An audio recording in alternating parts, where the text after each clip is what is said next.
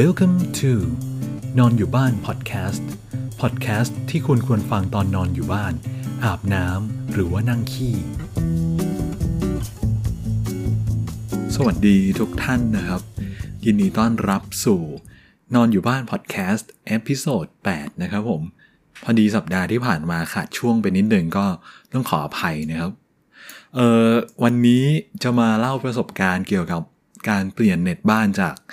VDSL ไปเป็นไฟเบอร์ออปติกนะครับผม คือผมคิดว่าจริง ๆ เนี่ย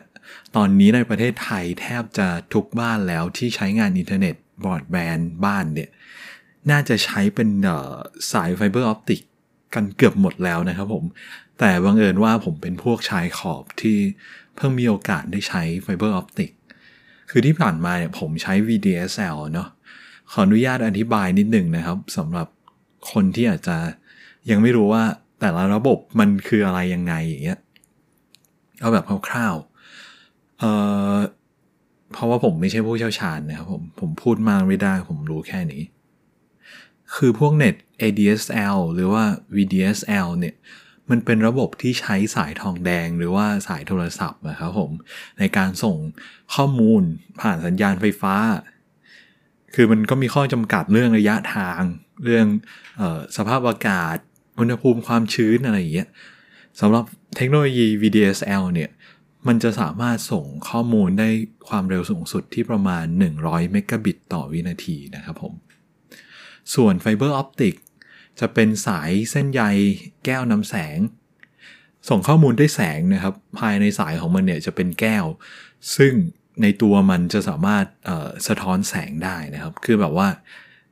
มันยิงแสงเข้าไปเนาะยิงข้อมูลผ่านแสงเข้าไปในท่อสายมันเนี่ย แล้วไอ้แสงอะมันจะสะท้อนในตัวท่อแก้วไปเรื่อยๆ ข้อมูลก็จะถูกส่งผ่านแสงอะครับ ไปเรื่อยๆ จนถึงปลายทาง สายไฟเบอร์ออปติกเนี่ย มันจะไม่เซนซิทีฟต่อสภาพอากาศใด ๆ นะครับผม มันไม่เหมือนสายทองแดงอะเนาะแล้วก็ข้อจำกัดเรื่องระยะทางเนี่ยมีน้อยนะครับผม แล้วก็รองรับความเร็วที่ที่สูงมากนะครับ ผมไม่แน่ใจเกี่ยวกับข้อจำกัดลิมิตความเร็วของข้อมูลของการส่งข้อมูลนะครับ แต่ว่าที่แน่ๆเนี่ยเคยอ่านเจอว่ามันแบบมันส่งข้อมูลได้เยอะมากคือยังไงก็ตามอะมันส่งข้อมูลได้เร็วกว่า1กิกะบิตต่อวินาทีที่เราใช้กันในปัจจุบันแน่นอนนะครับผม เท่าที่ผมเคยอ่านเนาะ มีการทดสอบในห้องแลบว่า มันสามารถส่งข้อมูลได้ถึง 43 เทราบิตต่อวินาทีเลยนะ เอ่อ 43 เทราบิตต่อวินาทีเนี่ย มันจะประมาณ 5.4 เทราไบต์ต่อวินาที แต่ว่าถ้าแปลงเป็นหน่วยที่เราเข้าใจกันง่ายๆเนี่ย มันสามารถส่งไฟล์ขนาด 5,000 กิกะไบต์ได้ภายใน 1 วินาทีอะครับผม คือมันเร็วขนาดนั้นเลย 5,000กิกะไบต์อะนะ เออ นั่นแหละ เร็วมากนะครับผม แต่วันนี้ก็เป็นการทดลองในห้องทดลองที่มีการควบคุมตัวแปรควบคุม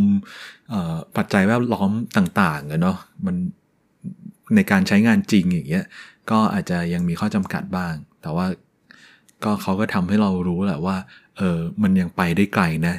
เทคโนโลยีไฟเบอร์ออปติกเนี่ยสรุปก็คือสายทองแดงเป็นเทคโนโลยีดั้งเดิมนะครับ ข้อจำกัดก็มีมากเสถียรไม่สู้ไฟเบอร์ออปติกอัตราความเร็วในการส่งข้อมูลเนี่ยตันแค่ที่ร้อยเมกะบิตต่อวินาทีนะครับ ไม่รองรับต่อมาตรฐานในอนาคตนะครับผม ดังนั้นก็คือไฟเบอร์ออปติกเนี่ย มันคือสิ่งที่สิ่งที่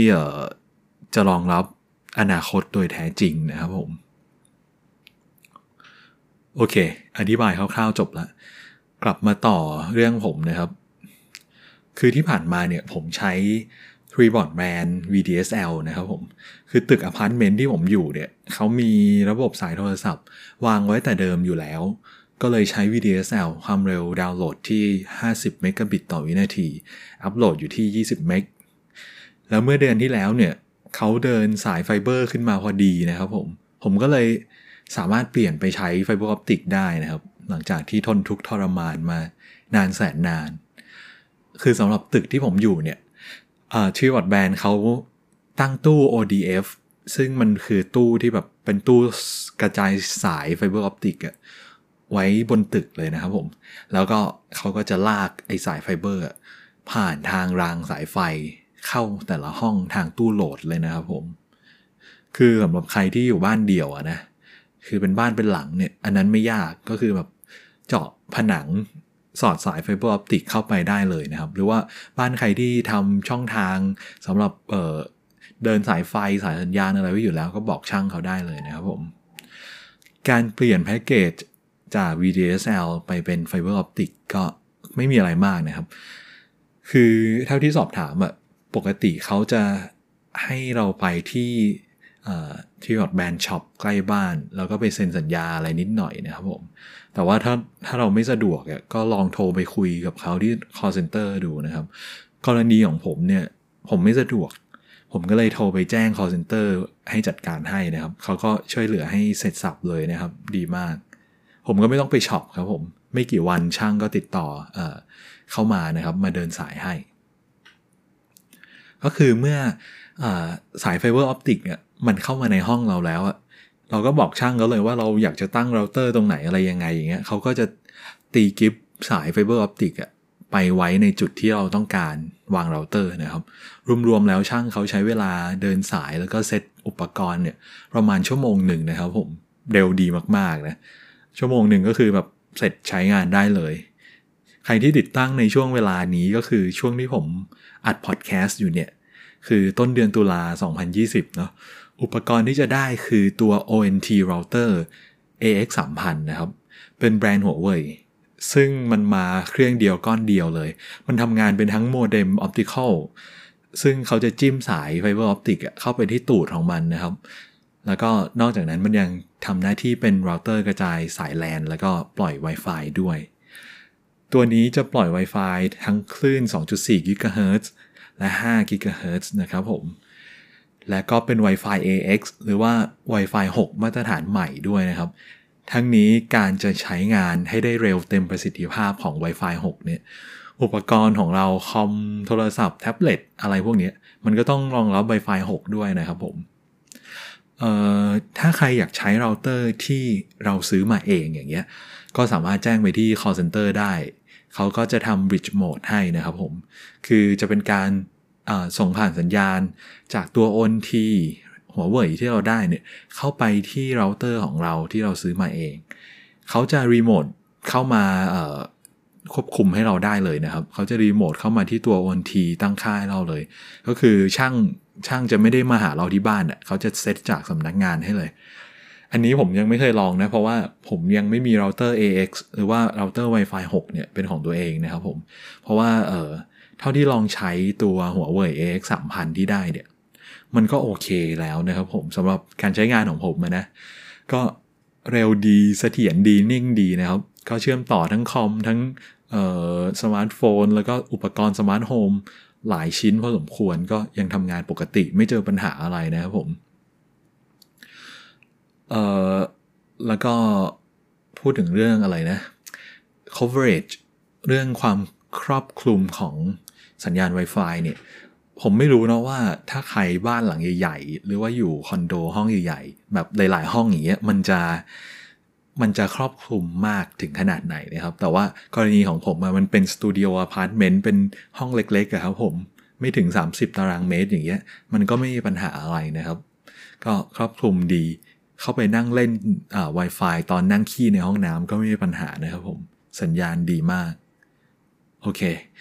เอ่อสำหรับแพ็กเกจที่ผมใช้งานเนี่ย คือ GIGA Fiber 590 บาทต่อเดือน ถ้าแบบรวมภาษีมูลค่าเพิ่มเนี่ย มันจะเป็น 630 บาทต่อเดือนนะครับผม ความเร็วตามแพ็กเกจคือ 1,000ทับ100 ก็คือดาวน์โหลดเร็ว 1,000 เมกะบิตต่อวินาที หรือว่า1กิกะบิตต่อวินาทีนั่นแหละ ส่วนอัปโหลดจะเร็วที่ 100เมกะบิตต่อวินาทีนะครับ แต่ว่าผมได้อัปโหลดเร็ว 300เมกะบิตต่อวิ ซึ่งผมก็ไม่เข้าใจว่าทำไม อาจจะเป็นโปรโมชั่นสำหรับลูกค้าเก่าแล้วมั้งนะ แต่ก็ดีแล้วล่ะเออเขาให้มาเกิน เออผมลองทดสอบด้วยโปรแกรม Speed Test ในคอมพิวเตอร์ Windows ของผมเนี่ย ที่เชื่อมต่อด้วยสายแลนนะครับ เป็นสาย LAN Cat 6 นะครับ ที่ผมใช้ความเร็วใช้งานจริงเนี่ยจากที่ test ในแอปในโปรแกรม Speed Test เนี่ยนะ ก็ได้ที่ 900ทับ300 นะครับผม ส่วนสมาร์ทโฟนนะครับ test ผ่าน Wi-Fi นะครับผม เป็นสมาร์ทโฟนที่ไม่ได้ไม่ได้รองรับ Wi-Fi AX นะครับ จะเป็น Wi-Fi AC จะวิ่งได้ที่ประมาณ 300ทับ300 ส่วนสมาร์ทโฟนที่รองรับ Wi-Fi AX จะวิ่งได้พอๆกันกับเสียบสายแลนที่คอมเลยนะครับ ก็คือ 900ทับ300 เลย ส่วน ping นะ ping หรือว่า latency เนี่ยจะได้ที่ประมาณ 3-4 millisec ทั้งสายแลนทั้ง Wi-Fi เลยนะครับผมได้ประมาณนี้เนาะขออนุญาตบอกเป็นความรู้เพิ่มเติมนะครับสำหรับคนที่ใช้คอมรุ่นเก่าๆ อย่างผมอย่างเงี้ยผมก็ พบเจอปัญหานี้ การ test speed เนี่ย ถ้าเป็นการ test บนเว็บเบราว์เซอร์มันจะวิ่งได้ไม่เต็มนะครับผม จะได้ประมาณ 300ทับ300เอ่อซึ่งน่าจะเป็นเพราะว่าข้อจำกัดของของคอมพิวเตอร์รุ่นเก่าที่มันไม่รองรับกับสคริปต์ของหน้าเว็บหรอมั้ง อันนี้ผมเดานะผมเคยไปอ่านเล่นๆ น่าจะประมาณนี้ แต่ถ้าเราดาวน์โหลดแล้วก็ติดตั้งโปรแกรม Speed Test เข้ามาบนเครื่องเราอะมันจะได้ มันจะเทสได้เต็มเลยนะครับ แถวแถว900ทับ300 เลย สรุปก็คือ Fiber Optic Net 1,000ทับ100 ราคารวมแบตก็คือ 630 บาทต่อเดือน ค่าอุปกรณ์ค่าติดตั้งไม่ต้องจ่ายนะครับ ฟรีหมดเลย กรณีผมก็เป็นลูกค้าเก่าเนาะสามารถแจ้งเขาเปลี่ยนแพ็กเกจได้เลยถ้า ในพื้นที่ที่เราอยู่หรือว่าในตึกที่เราอยู่อะมันเขาอนุญาตให้ติดตั้งไฟเบอร์เออ ก็คือแจ้งเขาได้เลยนะครับผม หรือว่ากดกดเปลี่ยนแพ็กเกจในแอป t r e e w a t Brand เลยก็ได้นะครับส่วนลูกค้าใหม่อะถ้าจำไม่ผิดก็น่าจะฟรีหมดเหมือนกันนะครับผม ดีไม่ดีอาจจะโปรดีกว่าลูกค้าเก่าด้วยซ้ำนะครับ เพราะว่าเขาอยากให้คนมาใช้นะครับผมเออคือลูกค้าใหม่นะครับ โปรแม่งดีกว่าลูกค้าเก่าเสมอช่างแม่งเถอะ คือเออโดยรวม ผมก็ประทับใจนะครับผมสำหรับ t r e e b o t Brand Giga Fiber เนาะสำหรับใครที่สนใจก็ใครที่ยังใช้พวก ADSL หรือว่า VDSL ซึ่งคิดว่าน่าจะมีน้อยแล้วล่ะ แต่ก็น่าจะยังมีอยู่นะครับเอ่อถ้าเกิดว่ามีช่องทางให้เปลี่ยนเนี่ย เปลี่ยนได้ก็เปลี่ยนไปใช้ไฟเบอร์เหอะเออคือเท่าที่ผมทราบนะครับผมที่มีปัญหาก็คือพวกอาคารสูงนี่แหละ ไม่ว่าจะเป็นคอนโดมิเนียมเอ่ออพาร์ตเมนต์ หอพักอะไรก็ตามที่จะยังมีปัญหานี้อยู่นะครับ เพราะว่าเจ้าของตึกเขาอาจจะไม่อยากให้แบบเดินเดินสายไฟเบอร์ออปติกอะ่ะเออก็เป็นปัญหาเขาไม่อยากให้เจาะให้อะไรอย่างเงี้ยก็ลองไปรวมตัวกันประท้วงกับเจ้าของตึกดูนะครับว่า เออเนี่ย นี่มันสมัยไหนละเลิกใช้ได้แล้วไอ้สายทองแดงอะ่ะนี่มันยุคของไฟเบอร์ออปติกแล้วนะครับ เดินสายเข้าตึกได้สักทีนะครับผม นั่นแหละ อืมเออ EP นี้ก็ อยากมาเล่าประสบการณ์ส่วนตัวเฉยๆไม่มีอะไรมากนะครับผมก็ใครชอบก็กดไลค์กดแชร์กดติดตามด้วยนะครับ ถ้าเกิดว่ามีข้อผิดพลาดอะไรพูดเร็วไปหน่อย หรือว่าอะไรก็ก็ขออภัยนะ EP นี้คือเสียงผมอาจจะดูแปลกๆหรือเปล่าผมไม่แน่ใจ เพราะว่าโหผมขี้หูเยอะไปข้างหนึ่งนะครับ มันก็เลยไม่ค่อยได้ยินนะครับ ผมอาจจะพูดแปลกกว่าเดิมบ้างไม่รู้ว่าเออยังไงก็ติดตามให้กำลังใจกดไลค์กดแชร์กันด้วยนะครับ แล้วพบกันใหม่ EP หน้านะครับผม EP นี้สวัสดีครับ บ๊ายบาย